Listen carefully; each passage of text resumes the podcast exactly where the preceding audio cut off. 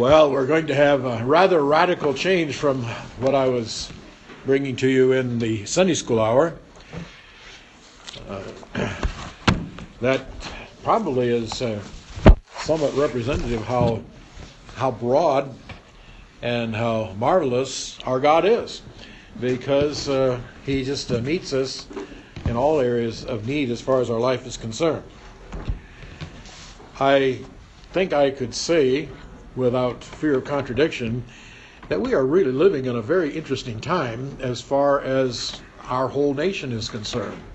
I I do get to do quite a bit of traveling along with my wife. We've been as far east as the Milwaukee area just a, two or three weeks ago. We've been we've been to uh, eastern Montana, and you know it's a long ways across Montana. Did you know that? It's uh, it's it's interesting, uh, and uh, but we loved it. Uh, except we had a windstorm, and I had rented a little Chevy Sonic. Don't do that, folks. I mean that. I bounced all over. You know, my wife said, "Please get off the road." So, thankfully, we got into Miles City and we saw the thing go over. So, anyway, uh, and we we've been around a lot in Washington State. Uh, later on this year, I'm going to be up in British Columbia. They don't worry about what we worry about. They've got worries of their own, and uh, so uh, I, I do find though that. Um, even among God's people, and not just God's people, there are people that are more concerned about our country than ever before. And so you start thinking, what uh, what can we do? Can we can we get all involved and get all excited about these rallies and things like that? And a lot of people do. But uh, my great comfort is is that there is a God in heaven, and He's on the throne and God has a plan. And uh, we can be sure that God will work all things after the counsel of His will. And so, what is really important that I be where God can use me. And you know, when Isaiah prays in Isaiah chapter 1, he talks about all of the conditions as far as Israel is concerned at that particular time. How that they ignored God, they actually defied God, uh, he gets to the place where later on in that first chapter he said, "You're sick from the top of your head to the bottom of your foot, as far as your thinking is concerned. That's that's pretty bad. That's pretty total." But then he talks about a remnant, and that is something that's very wonderful. But he also comes to that place in Isaiah chapter 118 that I just think is so marvelous. It just shows you the great heart of God when he says, Come now and let us reason together, saith the Lord.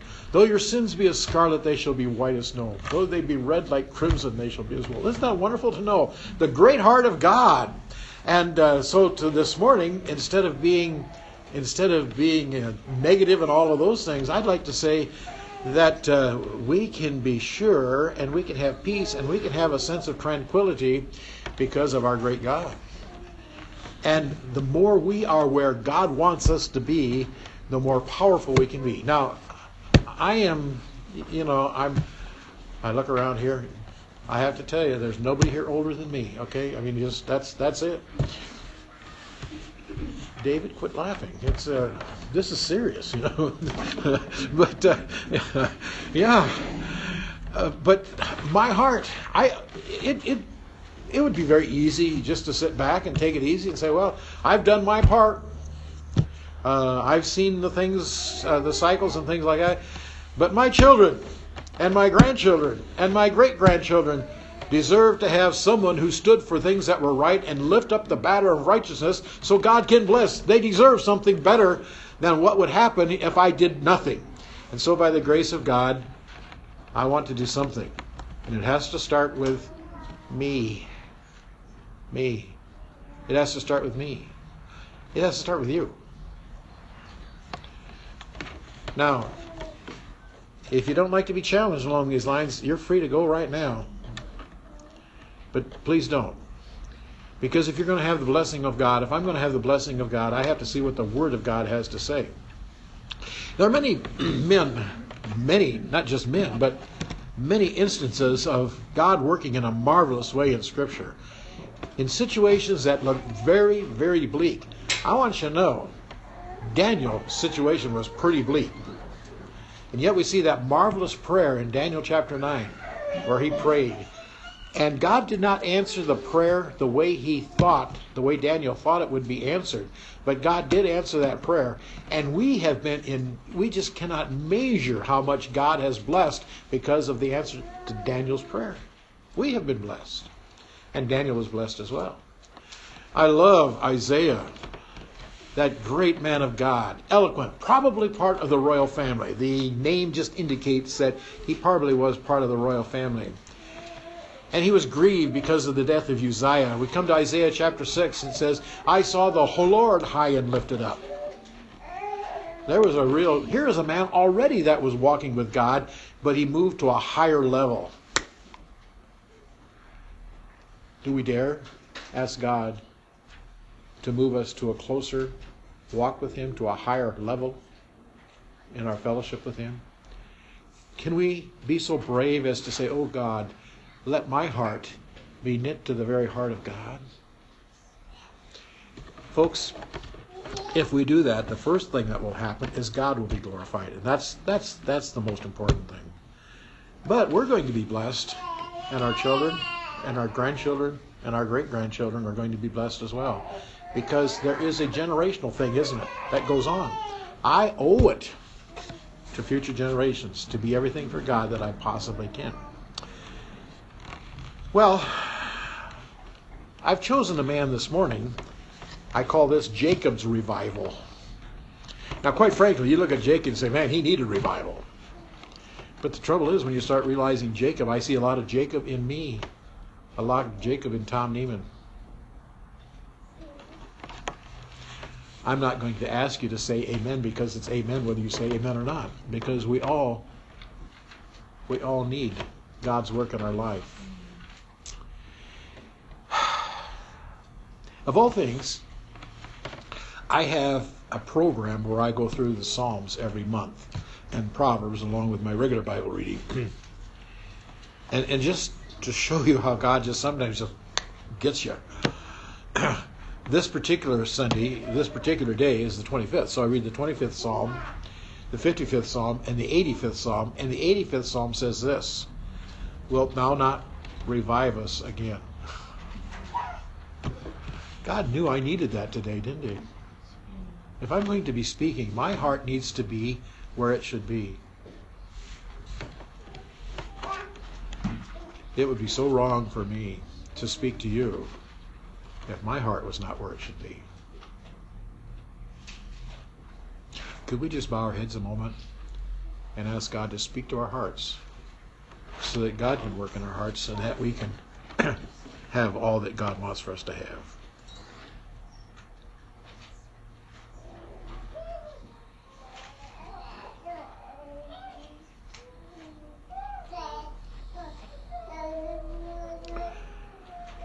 Dear Father, you know our hearts. Thank you so much these people are even gathered here. The very fact that they're gathered here demonstrates that they have a desire for you. And I feel a desire to please you. So I pray that in these few moments you might just guide us through your word and that you might abundantly bless in such a way that we will lit, that we will leave here with our hearts knit to the very heart of God, and that we will have the power of God, not only for ourselves, but for those we love. We ask this in Jesus' name. Amen.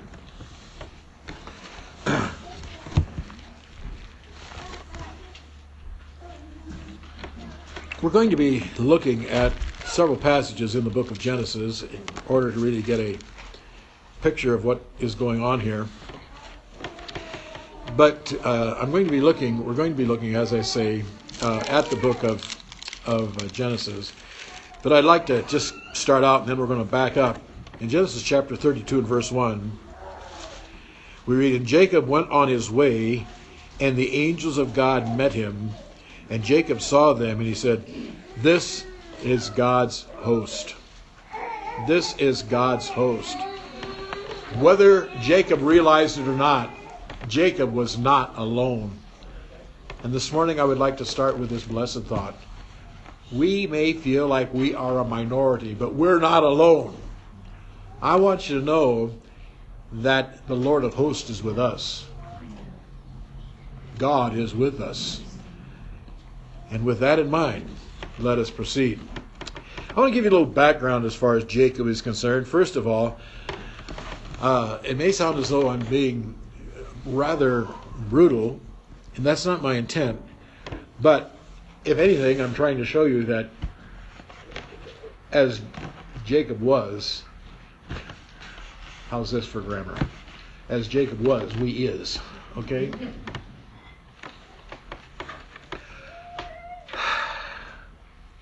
I, I'm almost fearful of saying some of the things that I have to say this morning because it's convicting to me. Many times Jacob had a far too casual relationship with God. Jacob's relationship was far too casual. There were too many other things that were important to him.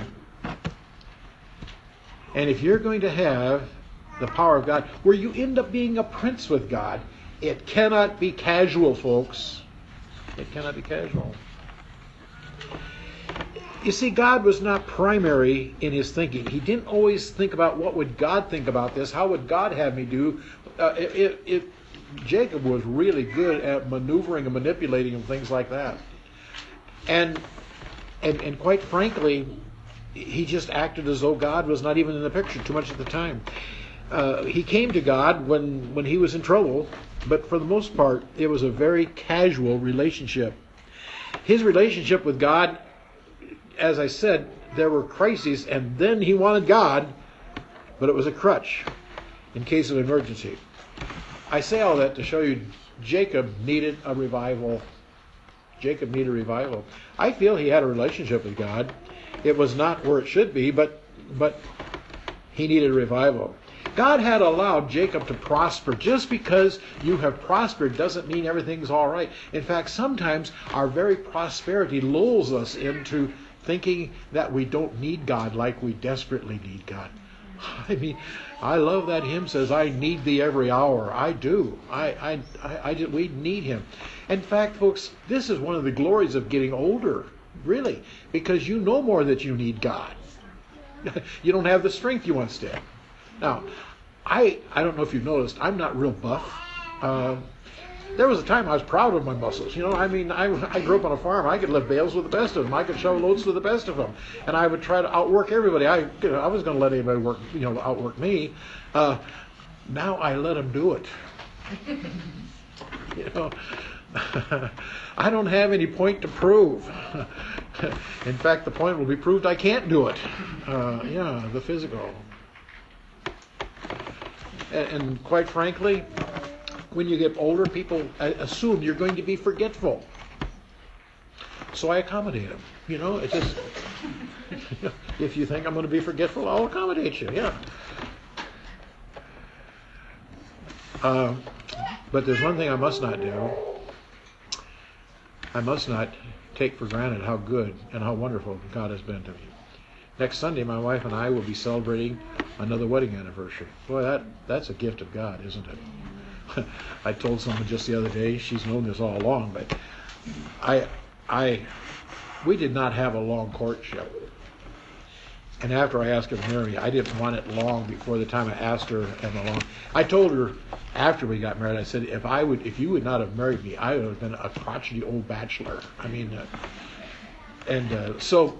Uh, I didn't want her to have too much time to have second thoughts about marrying me after I, I after I'd asked her.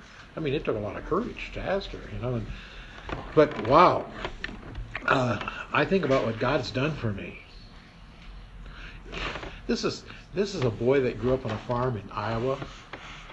I had all. I mean, here I'm a farm boy, and and people from the big cities they look at farm kids as being a little bit backward and a little bit limited in their abilities to interact. I mean, that's well, that's their perception. They're not right. And of course, we farm kids, we had we had our ideas about the city kids too, you know. But anyway, uh, so here I was, grew up in farm. Not only that, I had red hair, and everybody knows if you have red hair, you have. Yeah, what? Well, you do. That's right. That's the other part of that. But if you're, you're right. You're right. What else do you have? Temper, yeah, that just makes me so mad every time.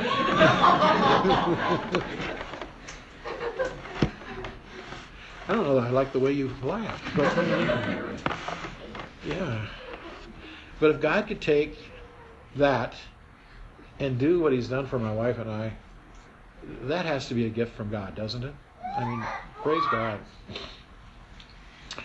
And then, um, but God had allowed Jacob to prosper. But just because God had allowed him to prosper didn't mean that he was right.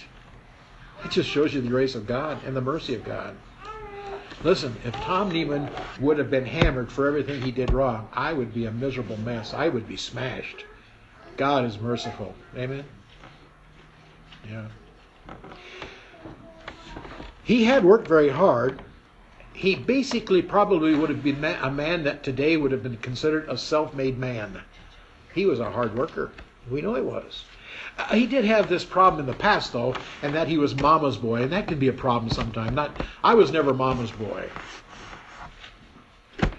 Uh, there were too many children in our family. There were too many to be mamas, but so I didn't have that problem. But but Jacob was mama's boy, so he had that handicap. But uh, Jacob, as we watch him go through life, for some reason he's never really comforted. He's never really comfortable in his environment. He's never really comfortable. And there's something else that happens to Jacob, and we're going to see why it happens. Jacob was cheated. He was cheated by Laban. He was cheated. he was uh, despised by his brother. He was not really respected by his wives. He had a problem. Uh, he had a relationship with God, and we're going to look at this, but it could not have been close. It could not have been a heart to heart relationship. And, folks, if you don't have a heart to heart relationship, listen carefully. You are a lonely person. You may have people all around you, but if you don't have a heart to heart relationship with God, in reality, you are a lonely person. You see, his was the loneliness that only one who did not know true fellowship with God experiences. The joy and euphoria of just being heart to heart with God is such a delight, and knowing His presence. Uh, and, and his life had a certain amount of emptiness what is my life all about? What have I done? What have I really accomplished? Sure, I've got all kinds of sheep. I've got camels. I've got goats. I've got uh, cattle. I've got all of these things. What have I? Re- what do I really have? Well, come with me, if you would, back to Genesis chapter 25. And the first thing that we see concerning Jacob, as we start to draw this together, we've asked the questions, and now we see a little bit of a background. Uh, we find that in verse 24, it tells us concerning the birth of Esau and Jacob. It says, "And when her days, that uh, is his mother, her days were to be delivered, to be uh, were were fulfilled. Behold, there were twins in her womb, and the first came out red." All over like a hairy garment, and they called his name Esau. And after that came his brother out, and his hand took hold on Esau's heel, and his name was called Jacob. And Isaac was threescore years old when she bare him. In the verses 27 through 20, 34, the time has passed now, and Esau is hungry, and Jacob said, Okay, I'll give you this pottage, provided you give me the birthright. And Esau said, If I'm going to die, what good does a birthright do? So he gave it to him. Uh, that's his first manipul- manipulation. That's his sim- his first maneuvering, because you see, the first child in that particular culture always had a double portion. so, actually, the estate would have been divided into thirds, and the firstborn would have gotten two thirds, and the other one would have gotten one third. So he said, "I want, I want uh, the two thirds," and so he maneuvered to get that. So that's the first thing he did. He he maneuvered. He was very, very manipulative. but we also notice, come with me if you would to the 28th chapter and verses uh, 20. Uh, well, I, am sorry, I need to back up to the 27th chapter.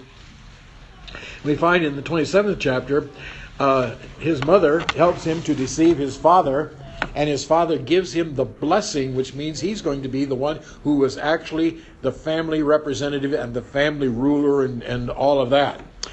And uh, he deceives his father by doing that. But once again, you see the manipulating going on. Now, it's true, earlier, God had told his mother that Jacob the younger was going to be the one that was going to be in charge. But the trouble is, they didn't count on God to work that out. They took matters into their own hands. They were very manipulative. Now, you don't have to answer this question, but you need to ask it of yourself. Are there times when I manipulate? If there are times when I try to manipulate things for my own benefit, we have some of Jacob's problem, don't we? We have to deal with it. Come with me, if you would, to the 28th chapter. Because of what he had done in that case, Jacob has to leave because Esau said, I'm going to kill Jacob. And his mother said to Jacob, You've got to get out of here. And, Esau, and Isaac said, Yes, you need to leave. So we come to the 28th chapter. And so I, uh, Jacob is out, uh, out of his home, out of his area. And uh, in, uh, in the early part of that 28th uh, uh, chapter, Jacob is reminding, for example, in uh, verse uh, 11 it said, And he lighted upon a certain place and tarried there all night because the sun was set. And he took the stones of that place and put them for pillows and lay down in that place to sleep. You know, I think I've had some pills like that, you know, that uh, they're a little rocky at times, you know. But, but uh, anyways, so he does it. And he dreamed, and behold, a ladder set upon the earth, and the top of it reached to heaven. And behold, the angels ascending and descending on it. And behold, the Lord, this is, this is the wonderful word there.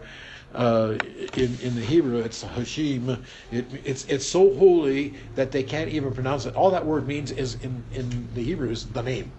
You just can't even say it. It's so so. Anyway, he said, "And behold, the name, the Lord, stood above it and said, I am the Lord God of Abraham, thy father, the God of Isaac. Isaac, the land whereon thou liest, to thee will I give it, and to thy seed." By the way, who owned that land then? If he can give it, who owned it? That's good for us to keep in mind today, isn't it? Uh, it's an irrevocable thing that is going on here.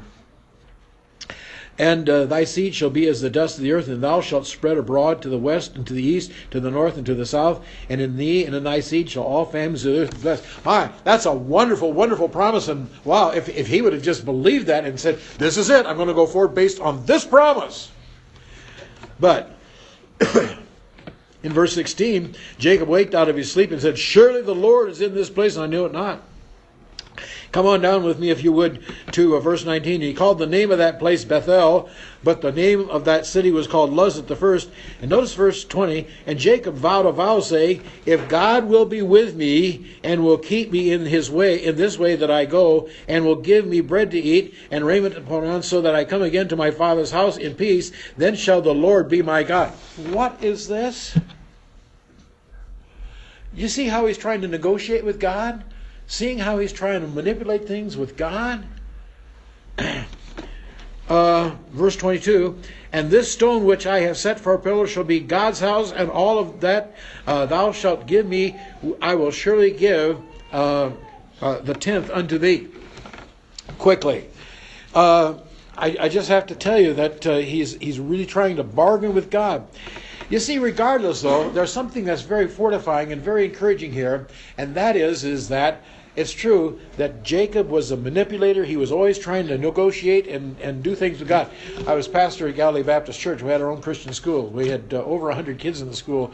And occasionally they had a line of. Uh, a, a, chain where you went if you were a problem if you had a uh, if you had a discipline problem the first one that took care of it was the teacher if the teacher couldn't take care of it, then it went to the administrator or the principal. Then if that person didn't take care of it, where you, I mean, the last line the last person that uh, had to deal with it was the pastor, all right? Occasionally, I had, like a junior boy or something like that, or a junior girl sometimes, uh, that uh, the teacher couldn't uh, get them to understand the error of their ways, and the administrator couldn't do that, and so it ended up in my office. I couldn't believe it that there's some of them thought that they could manipulate that they could manipulate and negotiate with me. You don't have any to negotiate. One time I had a parent that told me, We are not going to obey the dress code here. I said, Okay, let's have the withdrawal papers. We'll, we'll, we'll take care of that right now. You just withdraw, and that's it. Said, wait a minute, wait a minute. I didn't know you were going to do that. You see, she, she had no basis. There's times when we think we can negotiate with God. We don't have a right. It's God. And by the way, this is God's world. Did you know that? This is God's world. and he, he ultimately is in charge. So, anyway, uh, we find that uh, Jacob felt like uh, he could uh, negotiate with God. Very quickly, we find that uh, in uh, chapter 29, Jacob goes to his, to his mother's brother, and Laban is really a, a very, very despicable character, and he out negotiated Jacob and gave him the wrong girl to be his wife. By the way, the wrong girl from Jacob's perspective, but I kind of think Leah was a right girl from God's perspective because who was the mother of the tribe of Judah? Leah. Who was he buried beside? Leah. and Leah was just faithful to him all of his life. I mean, she outlived her sister, and uh, what a what a what a wonderful thing. But but that's not the main point right here. But uh, we do need to understand that God's ways are higher than our ways, aren't they? What a wonderful thing. So we find that Jacob is de- he is deceived by Laban, and uh, he ends up having to work an extra seven years in order to get the, the woman that he really loved to be his wife. Then he works another six years in order to uh, have the uh, cattle and the sheep and the goats and everything. There's a really interesting little section there how this all worked out. And uh, we find that uh, uh, things really became very tense, and so it got to the place where he knew he was going to have to leave his father in law. But the manner in which he left was typical Jacob. He did it in a deceitful way. We do not have to deceive to do right. But Jacob did. We don't have to manipulate to do right. And let me tell you, it is real easy to be manipulative. It's easier to be manipulative than it is to not be manipulative. I learned something as a young child that scared the daylights out of me. You kids have heard this story. How that my dad gave me an assignment and he said, Son, you can go play ball with the church softball team. I was I, I was in seventh grade at the time. It meant I was going to sit on the bench the whole time. I know that, but I was going to be with the team. All right. I mean, this was really great. I was going to be able to be with the team. So they were going to pick me up. Some of the neighbor guys were going to pick me up, and so Dad said, "You've got to have the cows milked and fed. You've got to have the uh, hogs fed and uh, watered and everything. You have to have the chickens fed and watered and the eggs picked up." And I was able to get the cows taken care of. I was able to get the chickens taken care of. And man, I was working hard. And uh, I knew that if I got all that done, I could go in and have uh, the evening meal. Back there in the Midwest, we called it supper. All right, I mean that. I mean that was supper. So I was getting ready to go in and have supper and getting all cleaned up. I mean, man, you'd have been proud of me. I had my hair all wetted down and everything, and uh, ready to uh, go play softball that night. And I got in there, and Dad said, uh, "Son, did you get all done that I told you?" And I said, "Yeah." He said, "You got the cows fed and milked? I said, "Yeah." Got the chickens uh, fed and watered and picked up the eggs? I said, "Yeah." Did you get the hogs uh, fed and watered? And you know something? I didn't even have to think twice. I said yes. But I hadn't. And my dad could hear those hogs squealing out there because they had not been fed and watered. You know, it was so easy for me to lie. It was easy. You know, I couldn't believe it. I mean, I suffered terrible consequences. First of all, Dad said, You're not going to play softball tonight with the church team. That was crushing. Nigh that, I am a junior high boy. And he said, Because of this, you're not going to have supper tonight. You know, boys can die if they don't have supper, you know. I mean, but the bigger point is, it was easy to lie. You can do it so quickly, can't you? Nobody is shaking their head. But it was easy to lie. But it sure taught me the truth. Uh, it sure taught me a valuable lesson. I need to be very careful because it's easy, if you're not lying, it could be something else. It's easy to be manipulative. it's easy to do things that are wrong. Jacob was involved in the easy way, but Jacob ended up losing because of that. And oh, now he's in a lot of trouble. you see, his deceitfulness, he had deceived his father. He had been deceitful at several points along the way. By the way, the person that's deceitful is an easy person to deceive. I've been told that. I've been told as a result of people that are really involved in counseling ministries and things like that, that the people that are the easiest to steal from are the people that do the stealing themselves. They just they fall for it. So his frequent deceit, deceitfulness led to his being deceived beyond his ability to comprehend. And by the way, later on, his own son deceived him and broke his heart. I don't know exactly how many years Joseph was down in Egypt, but I can tell you this there was a man that lived with a broken heart every one of those years because they thought that a beloved son was dead. You see, he was vulnerable because of his own deception. Jacob was pretending with God, and as a result, he was also pretending with others. He was pretending to have a close relationship with God. He was pretending that the Lord was his God. By the way, when we reap, you will always reap more than what you plan on reaping.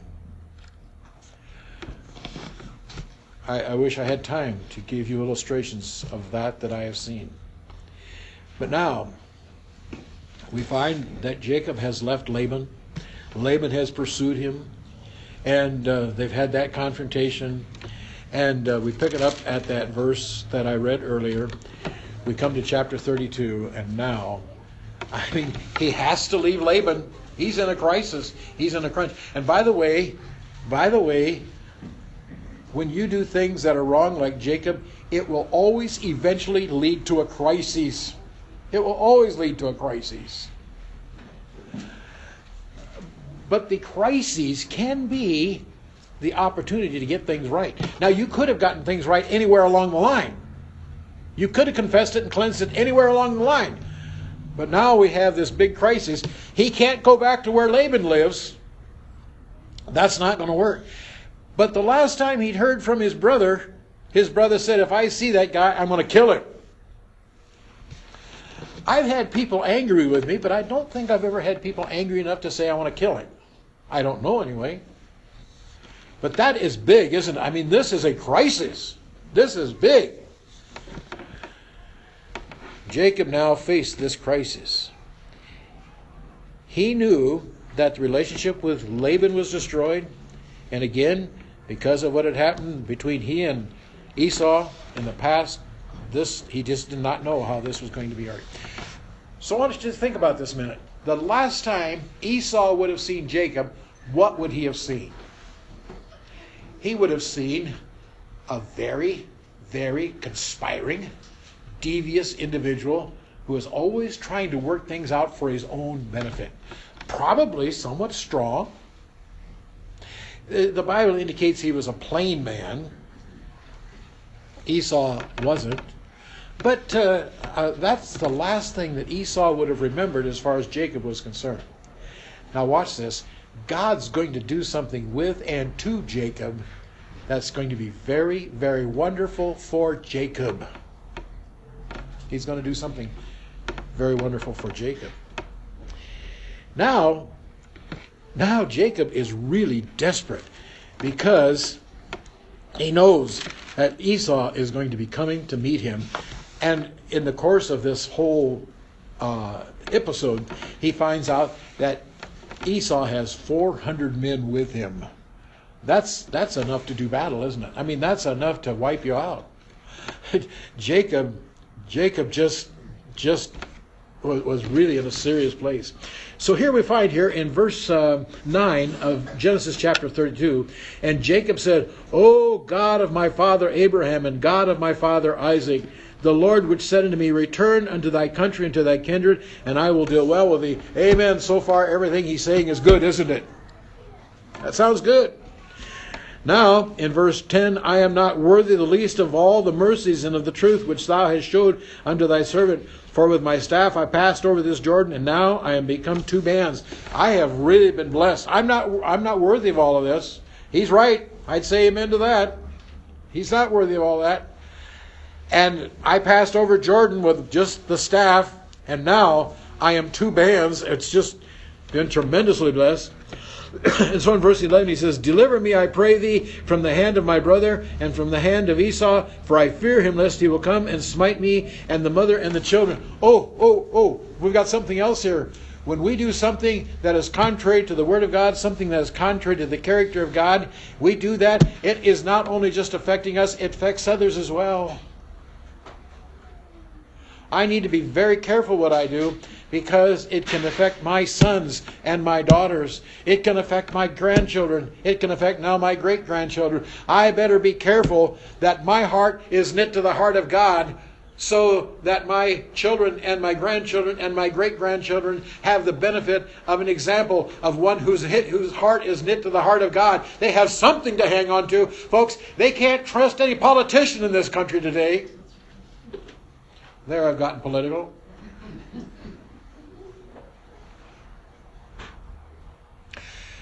And I would be in despair if it were not for the fact that we have a sovereign God on the throne.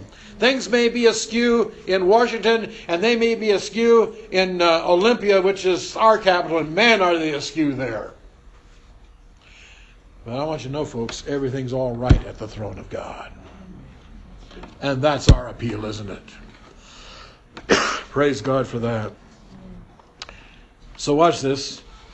He is praying a wonderful prayer and he nails it. He's exactly right. But what does he do after he gets through praying it? He takes things into his own hands again and says, I know what I'll do. I'm going to give Esau a whole bunch of camels, a whole bunch of goats, a whole bunch of sheep, and I'm going to line them out one by one and have them as long as they can be. And uh, he sees this big line of stuff coming, and and when he finds out that it's a present from his beloved brother, beloved brother Jacob, then he's going to say, "Oh man, isn't Jacob a nice guy?" What's he doing? He's manipulating again, isn't he? He's trying to take things in his own hand. Listen, God could have worked this thing out. And by the way, God did work that thing out, but God had to do something to Jacob.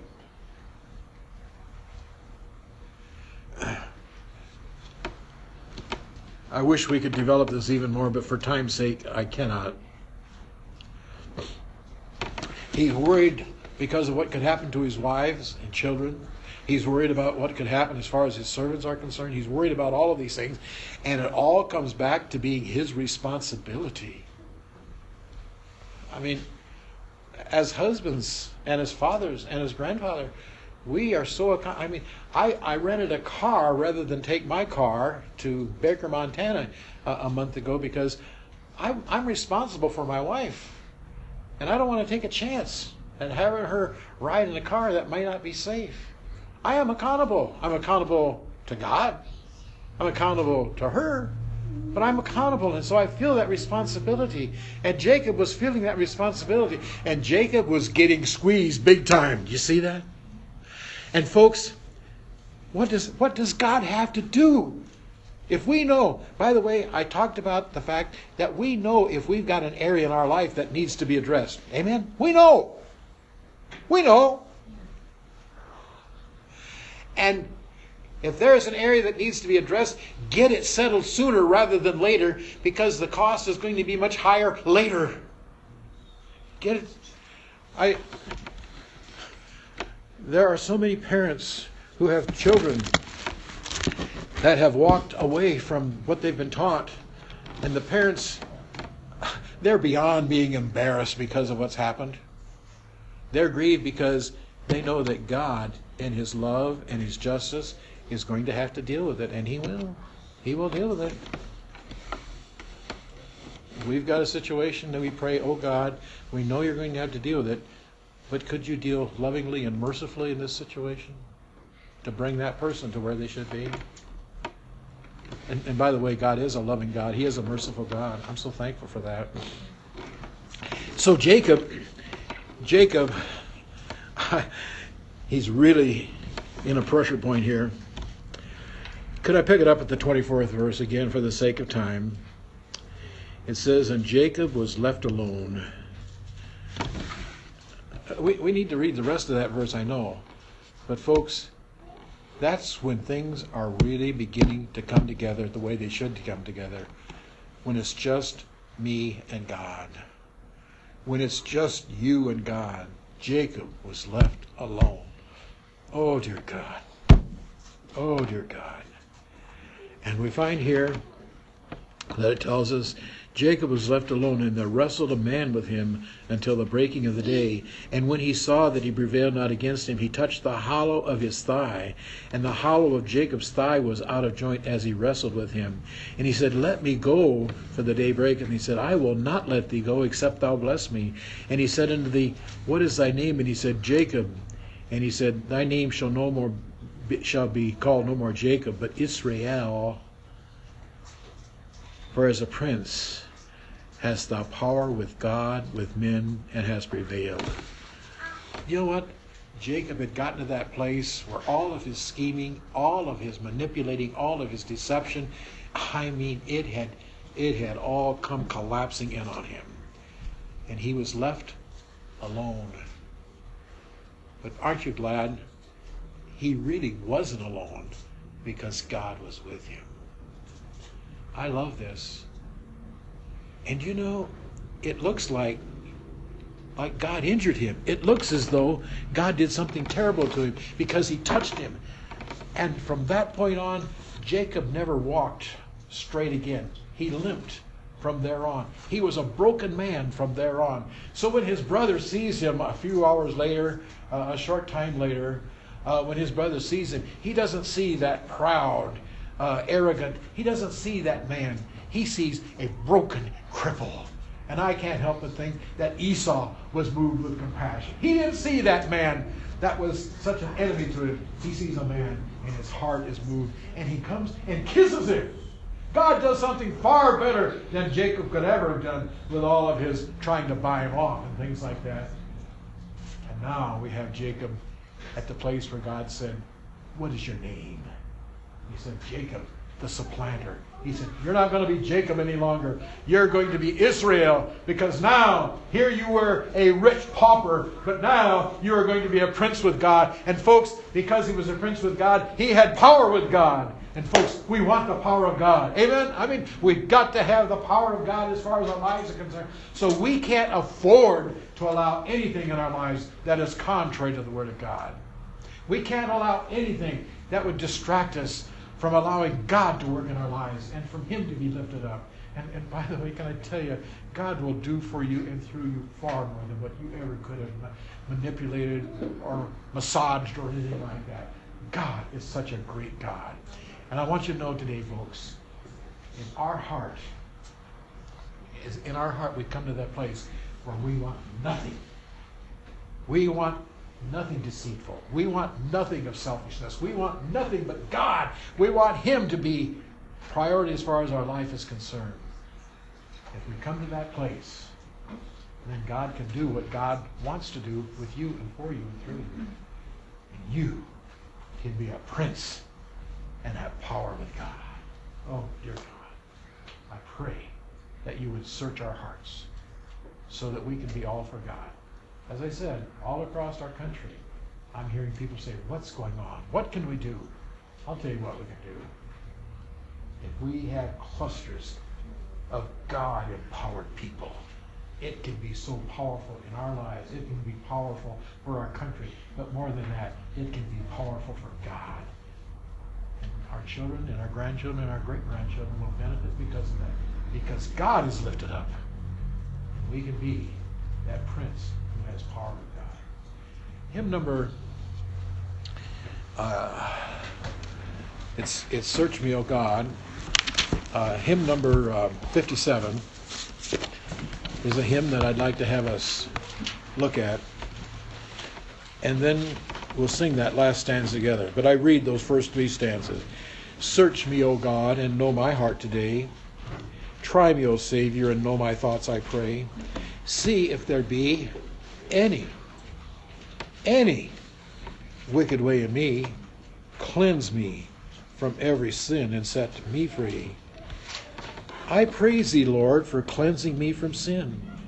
And that's something we have to look at. I need this in my life on a regular basis. I praise thee, Lord, for cleansing me from sin. Fulfill thy word and make me pure within. Fill me with fire where once I burned with shame. Grant my desire to magnify thy name. Lord, take my life and make it wholly thine. Fill my poor heart with thy great love divine.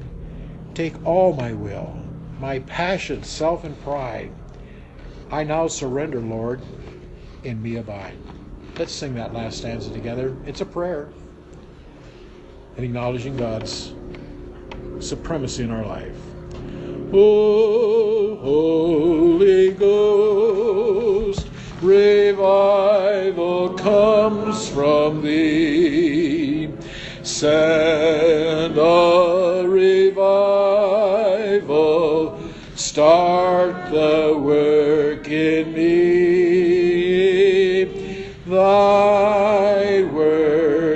Declares our need for blessings now, O Lord, I humbly plead. Could we bow our heads just before we close? You know, sometimes when God speaks to our hearts, and, and you know I'm very careful about giving invitations, but sometimes we just need we just need to say, Lord, this is a meeting place that you've provided for me. This is a cross point in my life. And you've spoken to my heart through your word this morning. And I'm just praying that I will just be knit to the very heart of God and that everything, everything will be dealt with and cleansed and corrected in my life. And you'd like to just have me personally and privately praying for you, and I ask you to pray for me. But if God has spoken to your heart in a very significant and obvious way, and you'd like to let me know about it, please raise your hand, and I will personally and privately pray for you. So if God has spoken to your heart, just raise your hand and and indicate that, that God is working. Yes, thank you. Are there others? Are there others? Yes, thank you. Thank you. Are there others? God has worked. God has spoken to my heart. Dear Lord, thank you so much. And I just pray